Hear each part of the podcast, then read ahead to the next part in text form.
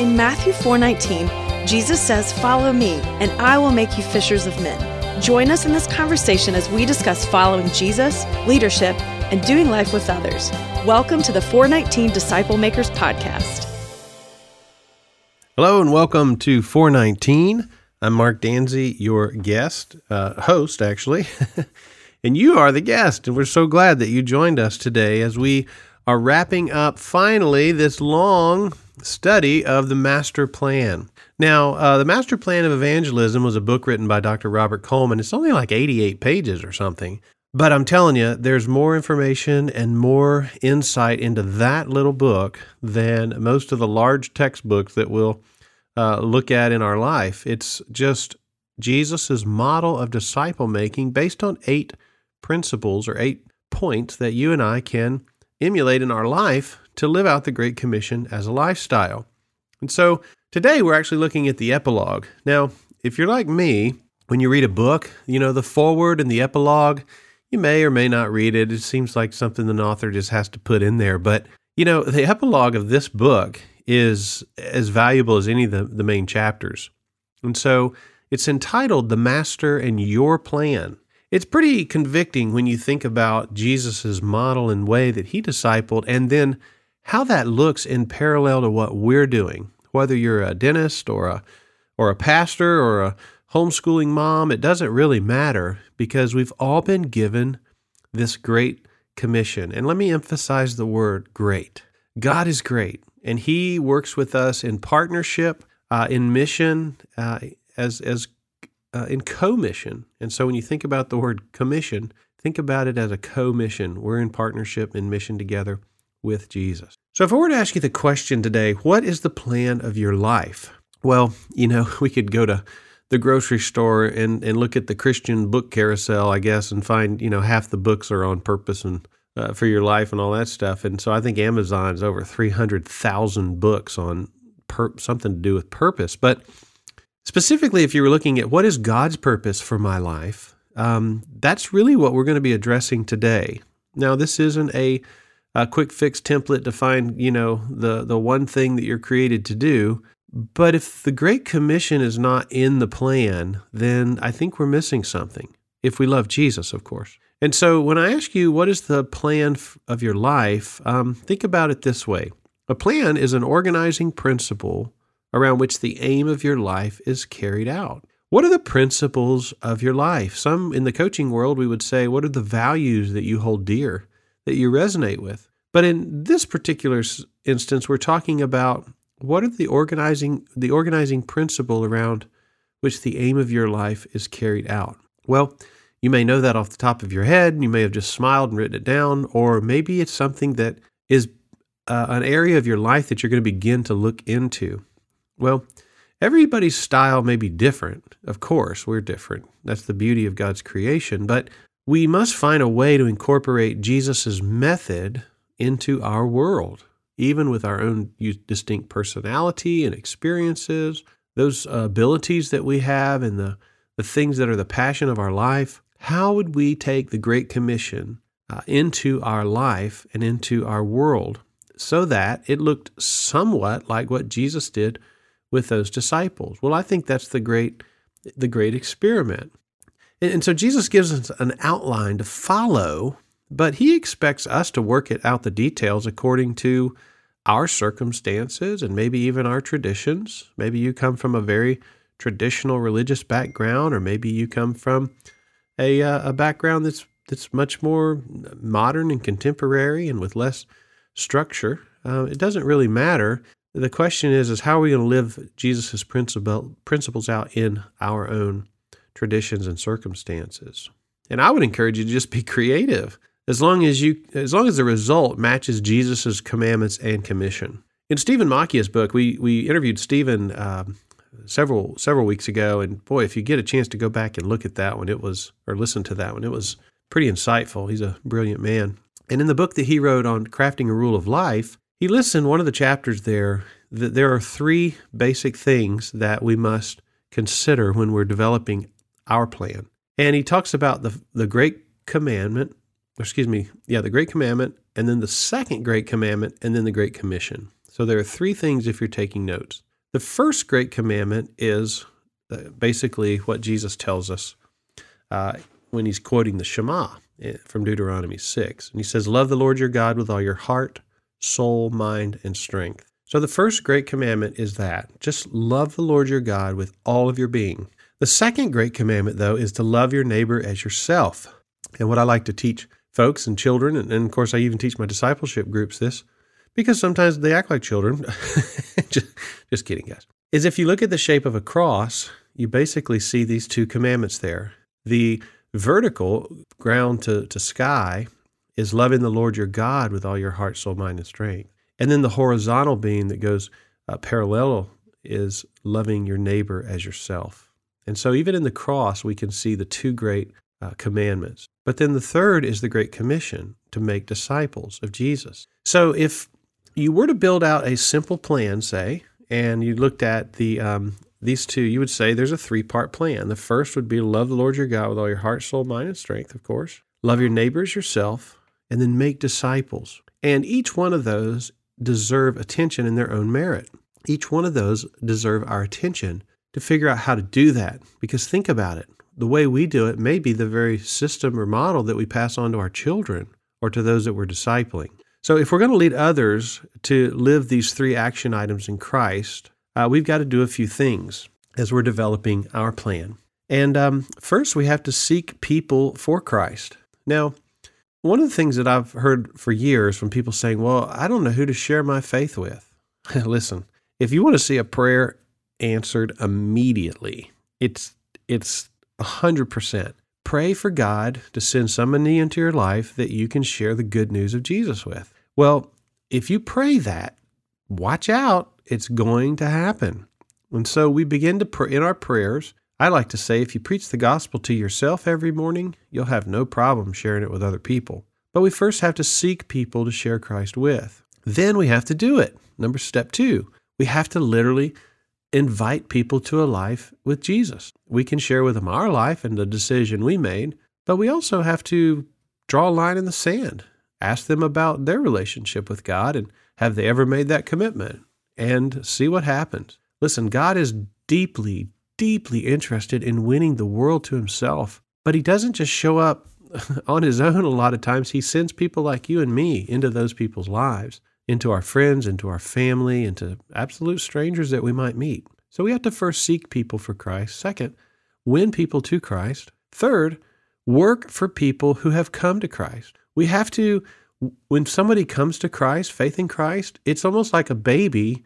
You know, parents wouldn't have a baby and then just leave it in the hospital waiting room, they would take it home and care for it and grow it and feed it and nurture it. It's the same way in the spiritual realm. We have to work with people who have come to Christ to get them to a place of maturity so that they can begin to feed themselves. You know, that's really the litmus test, isn't it? Of maturity, of whether it's physical growth or spiritual growth. You know, physical babies can't feed themselves, they need help. But once they become adults, they can feed themselves. Well, spiritually, it's the same way. Spiritual babies can't feed themselves, they need others but once we become spiritual adults, we don't rely on others for food. We rely on our what we know about Christ. We can feed ourselves. But now we've been asked to go back and help feed others. The fourth step is to train people to follow Jesus, not only to gain in spiritual growth, to become mature, but what does it mean to, f- to follow Jesus truly? It means to live like he lived, to talk like he talked, to value the things that he valued, and there in the Sermon on the Mount, it's actually 10 values that God holds dear that you and I can study. And in doing that, it would be a good idea for us to know what those are and to train others into knowing what those are.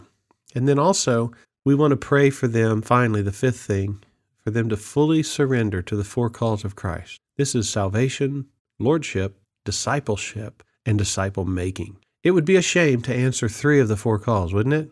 Or two of the four calls? Or just one of the four calls? No, what we our goal is is to help people answer the four calls of Christ. But all of these steps actually start usually in a small way with just a few. I mean, it's better to give a couple years to a few people in disciple making than to spend a lifetime trying to reach and train a whole congregation to birth and keep programs alive. Now, I may be speaking more to pastors here or ministry leaders, but I want to challenge you with a with a mindset. If you were to commit your life to investing in two or three people that would go on into leadership, whether it be in the business world or education world or religious world, it would bear more fruit than trying to keep all these programs alive that were birthed, whether before us or during us, that really bear very little fruit in comparison.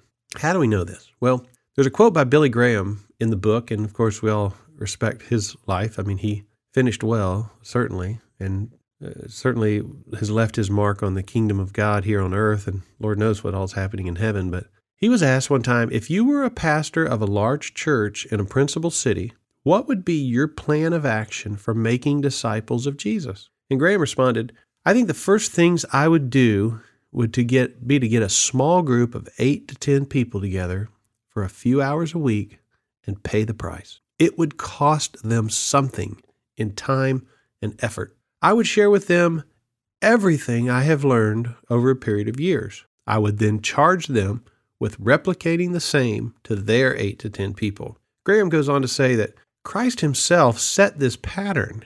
He spent most of his time with these 12 men.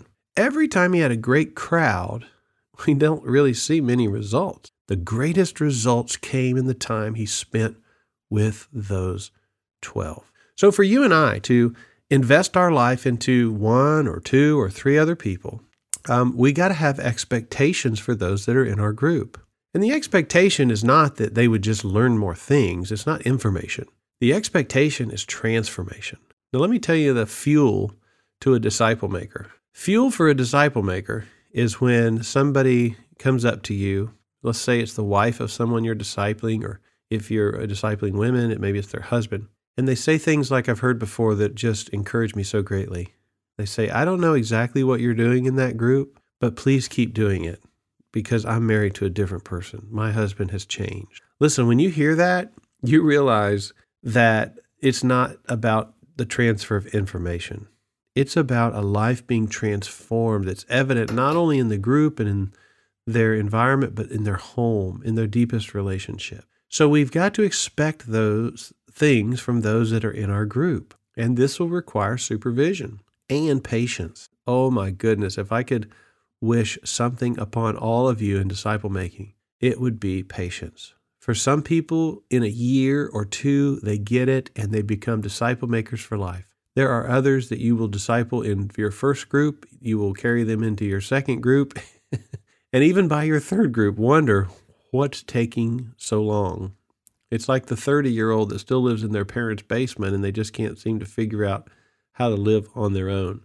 It's okay. It's going to require patience, but the seeds there can produce incredible maturity. It will just take longer, and we just got to keep investing in them. You know, Matthew 6:33, seeking first the kingdom of God and his righteousness, and then all these things will be added to you, is still the goal of all believers. That with our life, we would seek first the kingdom of God. This means that we're not living primarily for the present. See, our satisfaction must arise as we think of future generations who will follow Christ. This commitment that you and I are making to be disciples who make disciples, it's not for us. It's for the generations to come. It's investing in the future. And none of us get to decide actually how our story is told or what our legacy will actually be. Others will tell that that story. But we can certainly contribute greatly to that story. And so the goal of having, say, I'll use a familial term, having spiritual children.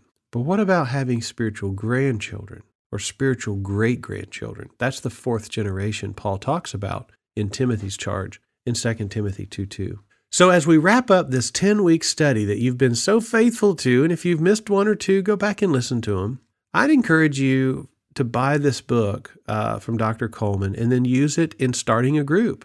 Just put three or four people together and say, hey, would you be interested in reading this group? And then I'm going to gather some folks in my home or at a coffee shop and we'll just discuss it. Chances are some will say yes to that. Or maybe if you're in a discipleship group, this is a great book if you take the summers off from the group to have them read and then come back and everybody discuss it.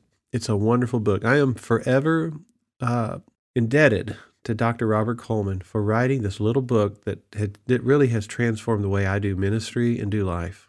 Dr. Coleman If by chance you ever listen to this, I just uh, want to say to you, thank you. And finally, I'll leave you with the words of Dr. Coleman himself when he says here in the epilogue The world is desperately seeking someone to follow. That they will follow someone is certain, but will that person be one who knows the way of Christ? Or will he or she be one like themselves, leading them only into greater darkness? Th- this is the decisive question of our plan of life. The relevance of all that we do waits on its verdict, and in turn, the destiny of the multitudes hangs in the balance. What a sobering charge for us to take very serious what it means to live out the first commandment love the Lord your God with all your heart, soul, mind, and strength. To live out the second commandment love your neighbor as yourself. To live out the Great Commission, to go into all the world and preach and teach the gospel, baptizing in the name of the Father, Son, and the Holy Spirit, and teaching them to obey everything that Jesus has commanded us. And He will be with us to the very end of the age. So, to wrap this up, if you were to develop your plan, here are eight things that I would include in that plan. Number one, selection. Begin to pray for God to send people into your life, and when He does, write their names down and begin to pray daily for them. Over a period of four to six months, maybe longer, maybe shorter, just begin to associate with these people. Invite them to lunch, invite them to coffee, invite them to take a walk in the park, invite them to golf, invite them to your home, and then just associate with them, hang around with them, and get to know them better. Listen to their heart. Then, consecration, set them apart. Invite them into a group or to an experience that you're going to be doing and see if it would work for them. And then pray that the Holy Spirit would, uh, would be imparted into their life, that in a very new and vibrant and real way, that they would commit to this group experience. And in this group experience, pray that they are transformed by the power of the Spirit, that the Creator of the universe lives in our bodies, and pray for them that they would be filled with the power of God, the Holy Spirit. Next, I would demonstrate for them everything you know about living for Jesus, your favorite passages of Scripture, and the passages you understand the least, the way you pray, the way you share your faith, the way you deal with your finances, the way you deal with marriage or your children or your singleness. Demonstrate for them, don't tell them, show them how to study the Bible, how to memorize Scripture, all the things that are key to being a disciple of Jesus. Then delegate to them to do the same and hold them accountable for it. Say things like, next week we're all going to come in here having memorized um, John 6 33. And when you come in, we're going to all turn to each other and we're going to quote that scripture. And each week, begin to put, to delegate to them uh, responsibilities. The next one would be to supervise them. Find out when you've delegated things how they're doing with that, uh, how they can do it better. Um, celebrate what they're doing really well. And then finally, expect reproduction. Now, the people that you're discipling may double back and say, I'm not called to being a group leader. That's okay. Then expect them to reproduce their life in the life of one other person. Uh, spiritual reproduction is the goal from the very beginning. This was the Master's plan, and it must be our plan too.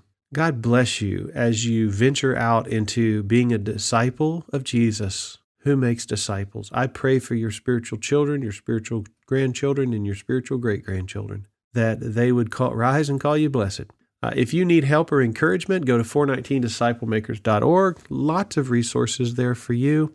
Uh, also, if you would invite a friend, listen to this podcast. Uh, give us your feedback. What's working for you? What's not working for you? And be ready because as we end this study, we're going to be going back into interviewing folks who are disciple makers. And if you're aware of someone that you think would be a great guest on this show, email that to me if you would. And um, we would love, you can go to our website, 419disciplemakers.org. You can contact us through there. We would love to interview folks that you know that are out there living out the Great Commission. God bless you, and I look forward to next week. For more information, check out our website, 419disciplemakers.org. Join us again next week as we continue our conversation on the 419 Disciple Makers podcast.